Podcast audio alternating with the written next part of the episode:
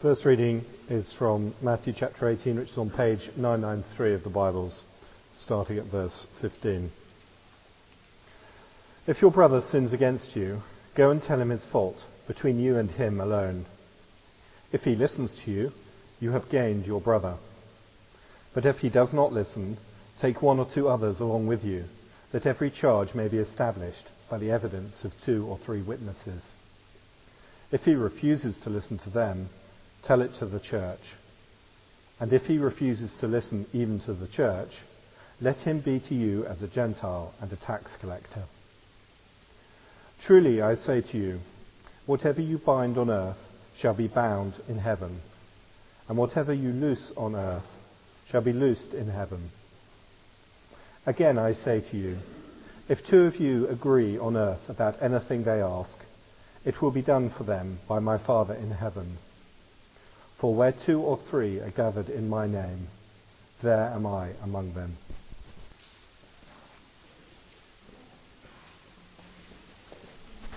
This reading is from 1 Corinthians chapter 5 verse 1 to 13. That's on page 1149.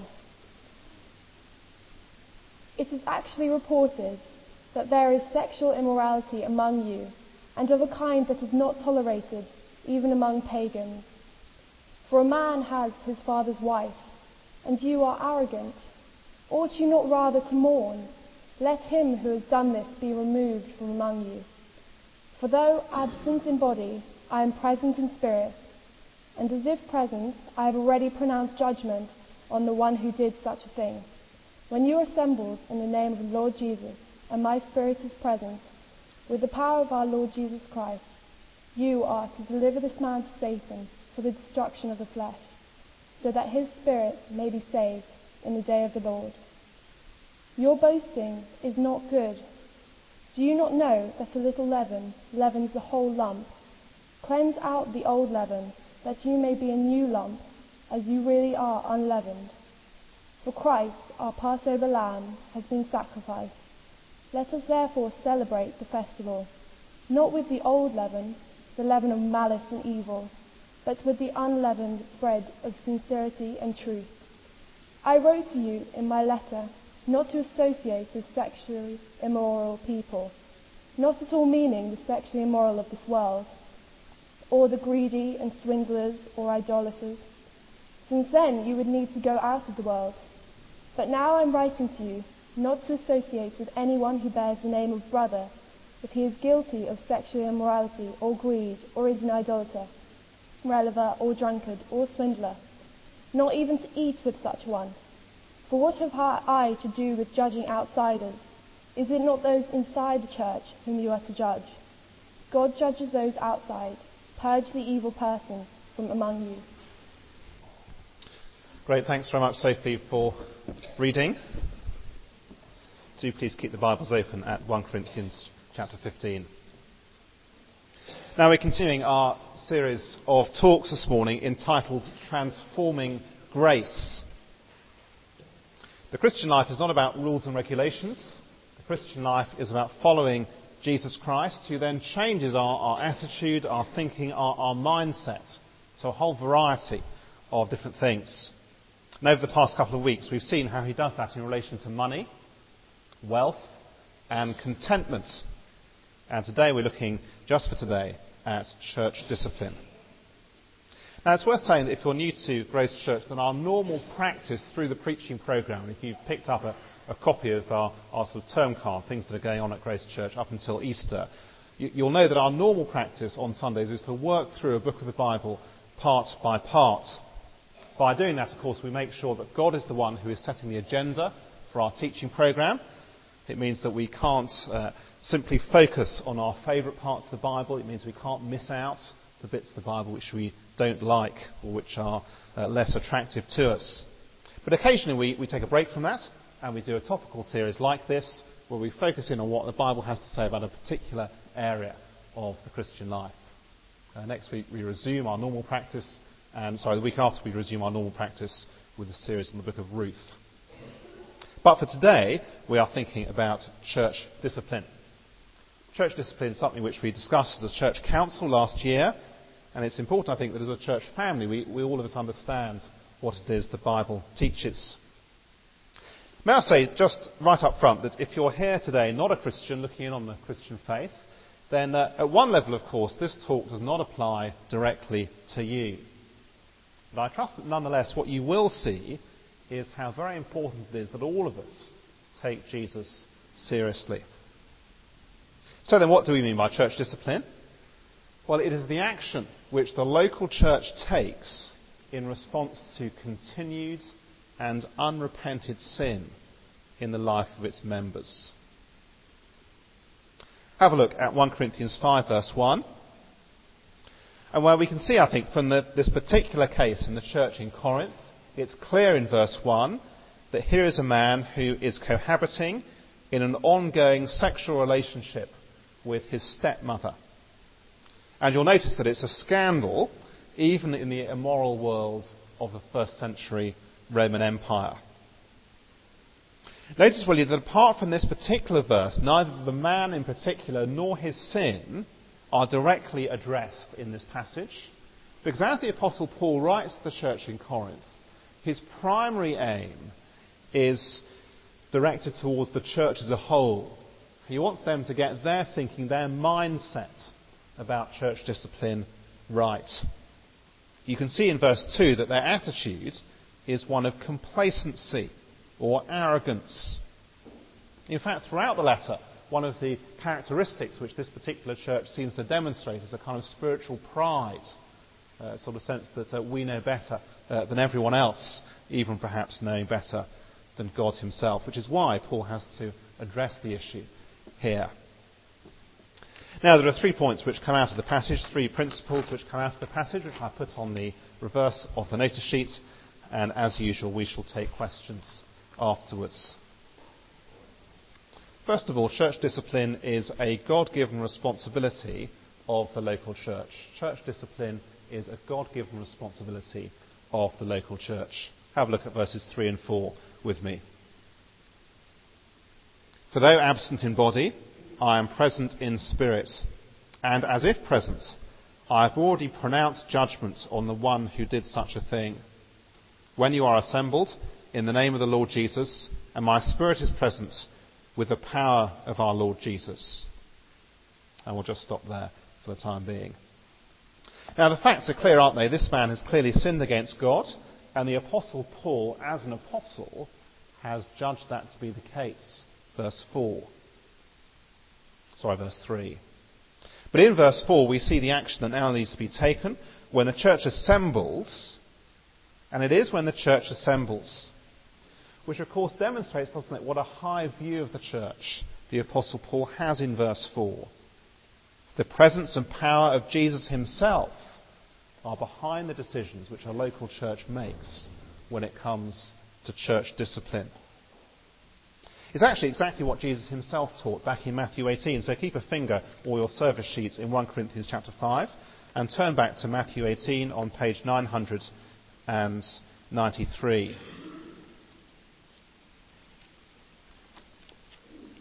We're going to flick a little bit between the two passages, so it's just worth making sure they're both easily accessible. Now, here is Jesus speaking in Matthew 18. And again, I'm going to read verses 18 and 20 and see really what a high view of the church Jesus has. Verse 18 Truly I say to you, whatever you bind on earth shall be bound in heaven, and whatever you loose on earth shall be loosed in heaven. Verse 20 Where two or three are gathered in my name, there am I among them. I guess verse 20 is a very familiar promise to many of us. We often quote it, don't we? Perhaps when there's a small group of Christians who meet to pray together, and we remind ourselves that the risen Jesus Christ is with us, even though there may just be two or three who have gathered. And he is. But notice that when Jesus first says this, he does so in the context of church discipline. It's a surprising thing, isn't it? In other words, as the church exercises discipline over its members, so the Lord Jesus himself is with that church and, so to speak, gives his heavenly stamp of approval on what the church is doing. Church discipline is the God given responsibility of the local church. Now, I take it that as such it challenges our view of church, doesn't it? Because, of course, if we see the church as a kind of voluntary club, then it's the kind of teaching here in Matthew 18 from the lips of Jesus and 1 Corinthians 5 from the Apostle Paul that will come as a shock to us. But actually, throughout history, the willingness of a local church to exercise discipline has always been one of the marks of a genuine church, of a biblical church. So, for example, it's mentioned in the 39 Articles, which are part of the core statements of belief of the Church of England. I put Article 33 there on the outline, which makes provision for church discipline and clearly expects it. In 16th century English, it says, that person which by open denunciation of the church is rightly cut off from the unity of the church and excommunicated, ought to be taken of the whole multitude of the faithful, in other words, treated by, as a heathen and publican, that is, as a pagan or a tax collector, as Jesus would say, or as an unbeliever, as we would say. We don't tend to talk about heathens and publicans much, do we? Certainly not in Dulwich until he be openly reconciled by penance and received into the church by a judge that hath authority thereunto. Church discipline is the responsibility of the local church. Now, I think it's easy to lose sight of this in our culture, a culture, of course, which so resists discipline and so wants to assert the right of the individual to live as they please. A, culture in which our only sort of moral framework that we speak about is my right, my prerogative to work, to, to live as best pleases me. But of course, as Christians, we're not a collection of individuals this morning. We're members of God's church, not just of Grace Church Dulwich, but of God's universal, worldwide church the worldwide community of all Christian believers. Now, that is something which other cultures find very easy to grasp and identify with. Something I suspect in our individual, privatized culture we find much harder to come to terms with. But it means, of course, that if we fall into sin, then under God we are accountable to the church. And we should anticipate that at that point we will not be left on our own. Now, I, for one, welcome that. Our hearts are easily deceived. We need one another, don't we, if we are to keep on following Jesus and if we're not to stray away from following Jesus. And I take it if we've grasped that, then we'll be willing to risk friendships and say hard things, at times with tears, for the sake of the spiritual health of others. After all, loving parents discipline their children. Every parent knows that the opposite of love is not discipline, but neglect. Good discipline is an expression of love within the family context, and it's an expression of love within the church family context as well. So then, church discipline is the God given responsibility of the local church. But notice back in 1 Corinthians chapter 5 what this doesn't mean. It is the discipline of believers and not of unbelievers. Have a look at 1 Corinthians 5 verses 9 and 10. I wrote to you in my letter not to associate with sexually immoral people, not at all meaning the sexually immoral of this world, or the greedy and swindlers or idolaters, since then you would need to go out of the world. In other words, says Paul, look, this is not about Christians being judgmental of a non Christian world. Rather, verse 11, it is about discipline on those who bear the name of a brother, in other words, those who call themselves Christians.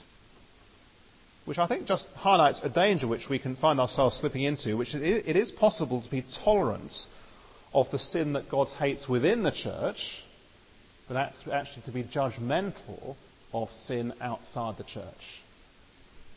It's a danger, I think, which church leaders sadly often fall into as they kind of tut tut over fair trade or carbon emissions, or as they, as they kind of wag the finger at the ethical practices of, uh, of particular countries or, or companies, while all along tolerating sin and false teaching within the church.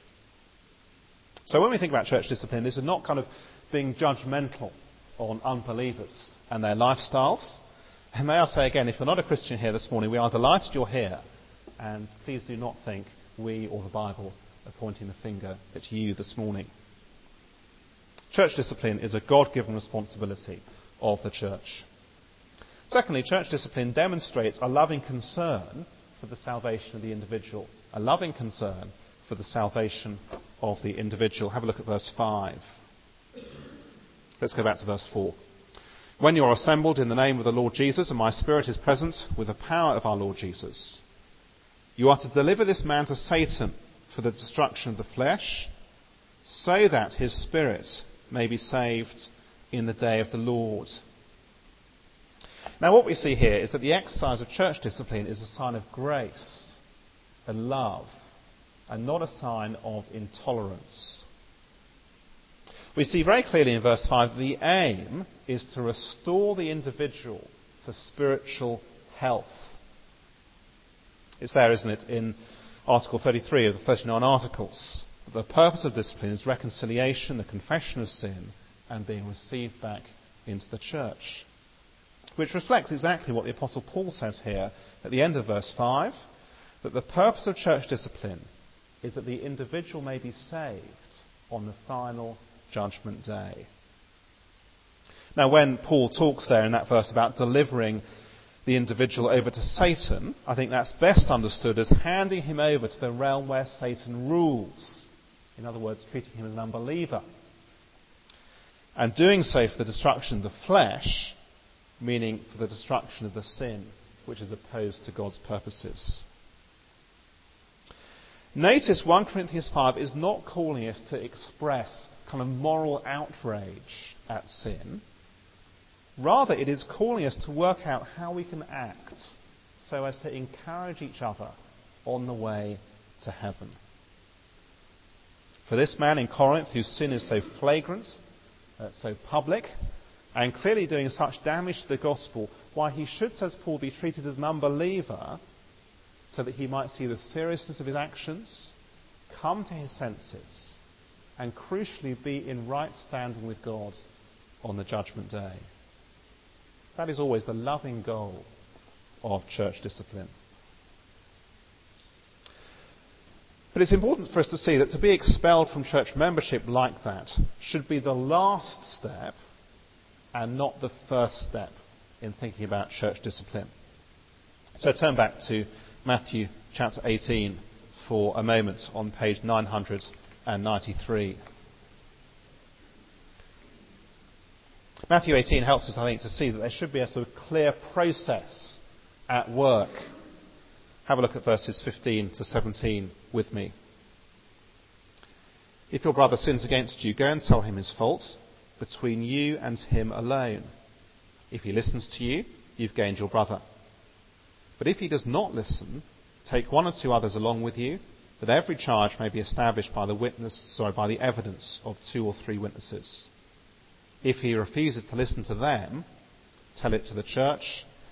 And if he refuses to listen even to the church, let him be to you as a Gentile and a tax collector. Well, if there you can see the process that is at work. First, you go to the individual alone. If they don't listen, two or three go and talk to the individual, and so on. And if they still don't listen, you come before the whole church, as has happened at Corinth. It's a process, which means, of course, that knowledge of the sin is kept to the smallest group possible. It's a process which means, of course, that repentance is easier, that less harm is done to the individual, less harm is done to the reputation of the church, less harm is done to the honour of Jesus. And it's a process, note, whereby the discipline increases in strength until there is a point of resolution. But notice too that Jesus' clear hope is that discipline will stop at the very first step. You see, the point is that if as a church all of us take church discipline seriously, in other words, if all of us are involved in gentle, loving words of warning and encouragement, and praying for each other, perhaps when we see someone straying away from Jesus, then actually very little formal church discipline will be needed. I take it the danger comes when, as individuals, we say and do nothing, when we allow sinful habits to be ingrained, because then, of course, sin, because then, of course, repentance is much harder. So I want, to, I want to ask this question, which is do we love people enough to act and to say something and to do something when we see another Christian in spiritual danger? Or do we just turn a blind eye and hope that everything will work out in the end? I remember a couple at the previous church who were not married but were sleeping together, both professing to be Christians, both involved in a Bible study group. You'll know that in the Bible, sex is a good thing, but its rightful place is in lifelong heterosexual marriage. So their Bible study group leader spoke to them on an individual basis, just as Jesus tells us in, in Matthew chapter 18, and they did nothing about it. I was uh, leading their Bible study group evening, where there were a number of different uh, Bible study groups, and I had responsibility for the evening. So the Bible study leader then spoke to me, and he and I together went to talk to them, again, following the, the process in Matthew 18. We looked at 1 Corinthians 5 together. We looked at the steps that we'd have to take to show them how serious their sin was. Wonderfully, a few weeks later, they moved into separate flats until they got married. Now, what's so interesting talking to them now is that they say how grateful they were that someone said something. Because it was at that point that it marked a real kind of turnaround in their Christian lives. Because they were faced with the question will we continue to drift away from Jesus? Or will we live with Jesus as our King? And they were very grateful for that Bible study group leader being so concerned for them that in the first case he went to speak to them. So then, what sort of sin should be the subject of church discipline? Well, look back to 1 Corinthians 5 because Paul gives us a list. I take it this list isn't exhaustive, but we have some of the things there, don't we, in verse 11. But now I'm writing to you not to associate with anyone who bears the name of brother if he is guilty of sexual immorality or greed, or is an idolater, reviler, drunkard, or swindler. Now, I think in our highly sexualized culture, our tendency may be to think only of sexual sins, but Paul mentions other things, doesn't he? Greed, idolatry, uh, putting something else in God's rightful place, dishonesty. And the implication with all of these is that they are, they are ongoing activities. As I said, clearly this is not an exhaustive list. Elsewhere, the Apostle Paul mentions other things those who are lazy and refuse to work, those who disobey what the Apostle Paul writes, those who themselves are false teachers. But notice the principle in 1 Corinthians 5 is that these things are publicly known or out with the evidence. They've continued over a period of time. There's been no repentance. Action is then required where patience, counsel, bears no fruit. Church discipline demonstrates a loving concern for the salvation of the individual. Thirdly, church discipline demonstrates a godly concern for the holiness of the whole church. Have a look with me at verse 6. Your boasting is not good. Do you know that a little leaven leavens the whole lump? Now, here we see that church discipline is necessary not only for the individual, but also for the sake of the church as a whole. Now, in verse 6, Paul uses an everyday first century illustration, which I think can be a bit lost on those of us who get our bread from supermarkets or who use bread machines. It's an illustration about leaven, or yeast, as some versions call it, although they are two different things, and actually the original word is leaven. In the first century, when you made bread, you kept back some of last week's dough, which was the leaven, you added it then to this week's dough. It had yeast in it, and so when you put it in this week's dough and you, and, and you left it and then baked it eventually, your bread would rise. Each time you made bread, you'd add some of the old mixture to the new mix- mixture. If you're not into leaven and bread, don't worry about it. The principle is you add the old to the new. You bring them together, both old and new. And Paul's point is that mixing the old and the new like that makes great sense if you're baking, but is bad news in the Christian life. In verse 6, he uses leaven as a picture of sin and says it easily spreads. After all, how are we to live as Christians? Verse 7 Cleanse out the old leaven, that you may be a new lump, as you really are unleavened. For Christ, our Passover lamb, has been sacrificed. We're to live as those who are unleavened. In other words, as those who are living without our old lifestyle before we came to Christ. In other words, he's reminding us that as Christians, there's no, there's no place in our lives for our old sinful way of life. There's no place for sin that is persistent and not repented of. After all, says Paul, remember, verse 7, Christ has died for us. And so we're to live lives, verse 8, that celebrate that. Lives of gratitude. Not living the old way of life, but living instead for Christ as the kind of people that Jesus has made us. Forgiven, belonging to Him as His people, standing in right relationship with Him. You see, his point is that if church discipline isn't taken seriously, it makes it much harder for all of us to throw off that old way of life and live for Christ. Imagine for a moment what would have happened in Corinth if nothing had been done about this particular individual. Why, it compromised, wouldn't it, the attitude of the whole church family to sexual sin, and gradually, I take it, it would begin to be seen as acceptable Christian behaviour. Or imagine what would happen if the dishonest businessman wasn't disciplined. It would mean that others would begin, wouldn't they, to think that actually such practice is acceptable and they can do the same. Or imagine if a persistent gossip wasn't disciplined. Why others would think, wouldn't they, that it doesn't matter how we use our tongues. Can we see the point? You see, the attitude which says it's not serious, it's okay, spreads. If not checked, it undermines the whole body it's no longer just one person who's in spiritual danger, but others too. It makes it much harder for the rest of us to put the old way of life behind us and to live for Christ. So, church discipline is a God given responsibility of the church. It demonstrates a loving concern for the individual and a godly concern for the holiness of the church.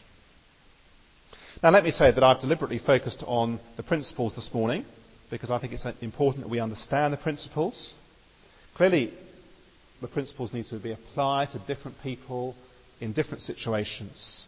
And I take it there'll be times when we feel the principles are not being applied well, when perhaps we feel that action hasn't been taken which should have been taken, or has been taken, or the other way around, whichever. I can't work it out, which, whichever it is, but you get the point. Uh, I, am conscious of ways in the past in which perhaps if, if I had had my time again, I'd have done things differently.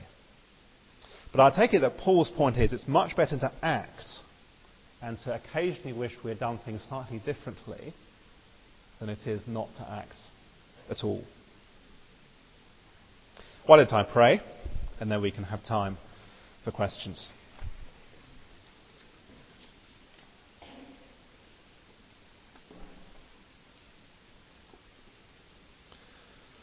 For where two or three are gathered in my name, there am I among them.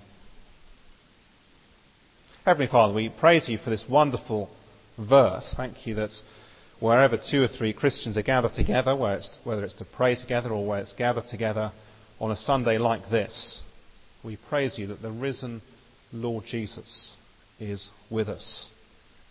And what a wonderful, awesome privilege that is to have him with us this morning as we meet.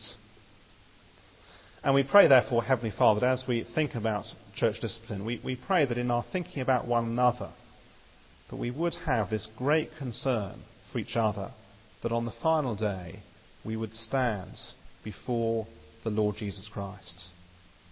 Please help us to love each other and to be concerned enough for each other to speak and to act when we see others in danger of drifting away. And we ask it for Jesus' sake. Amen.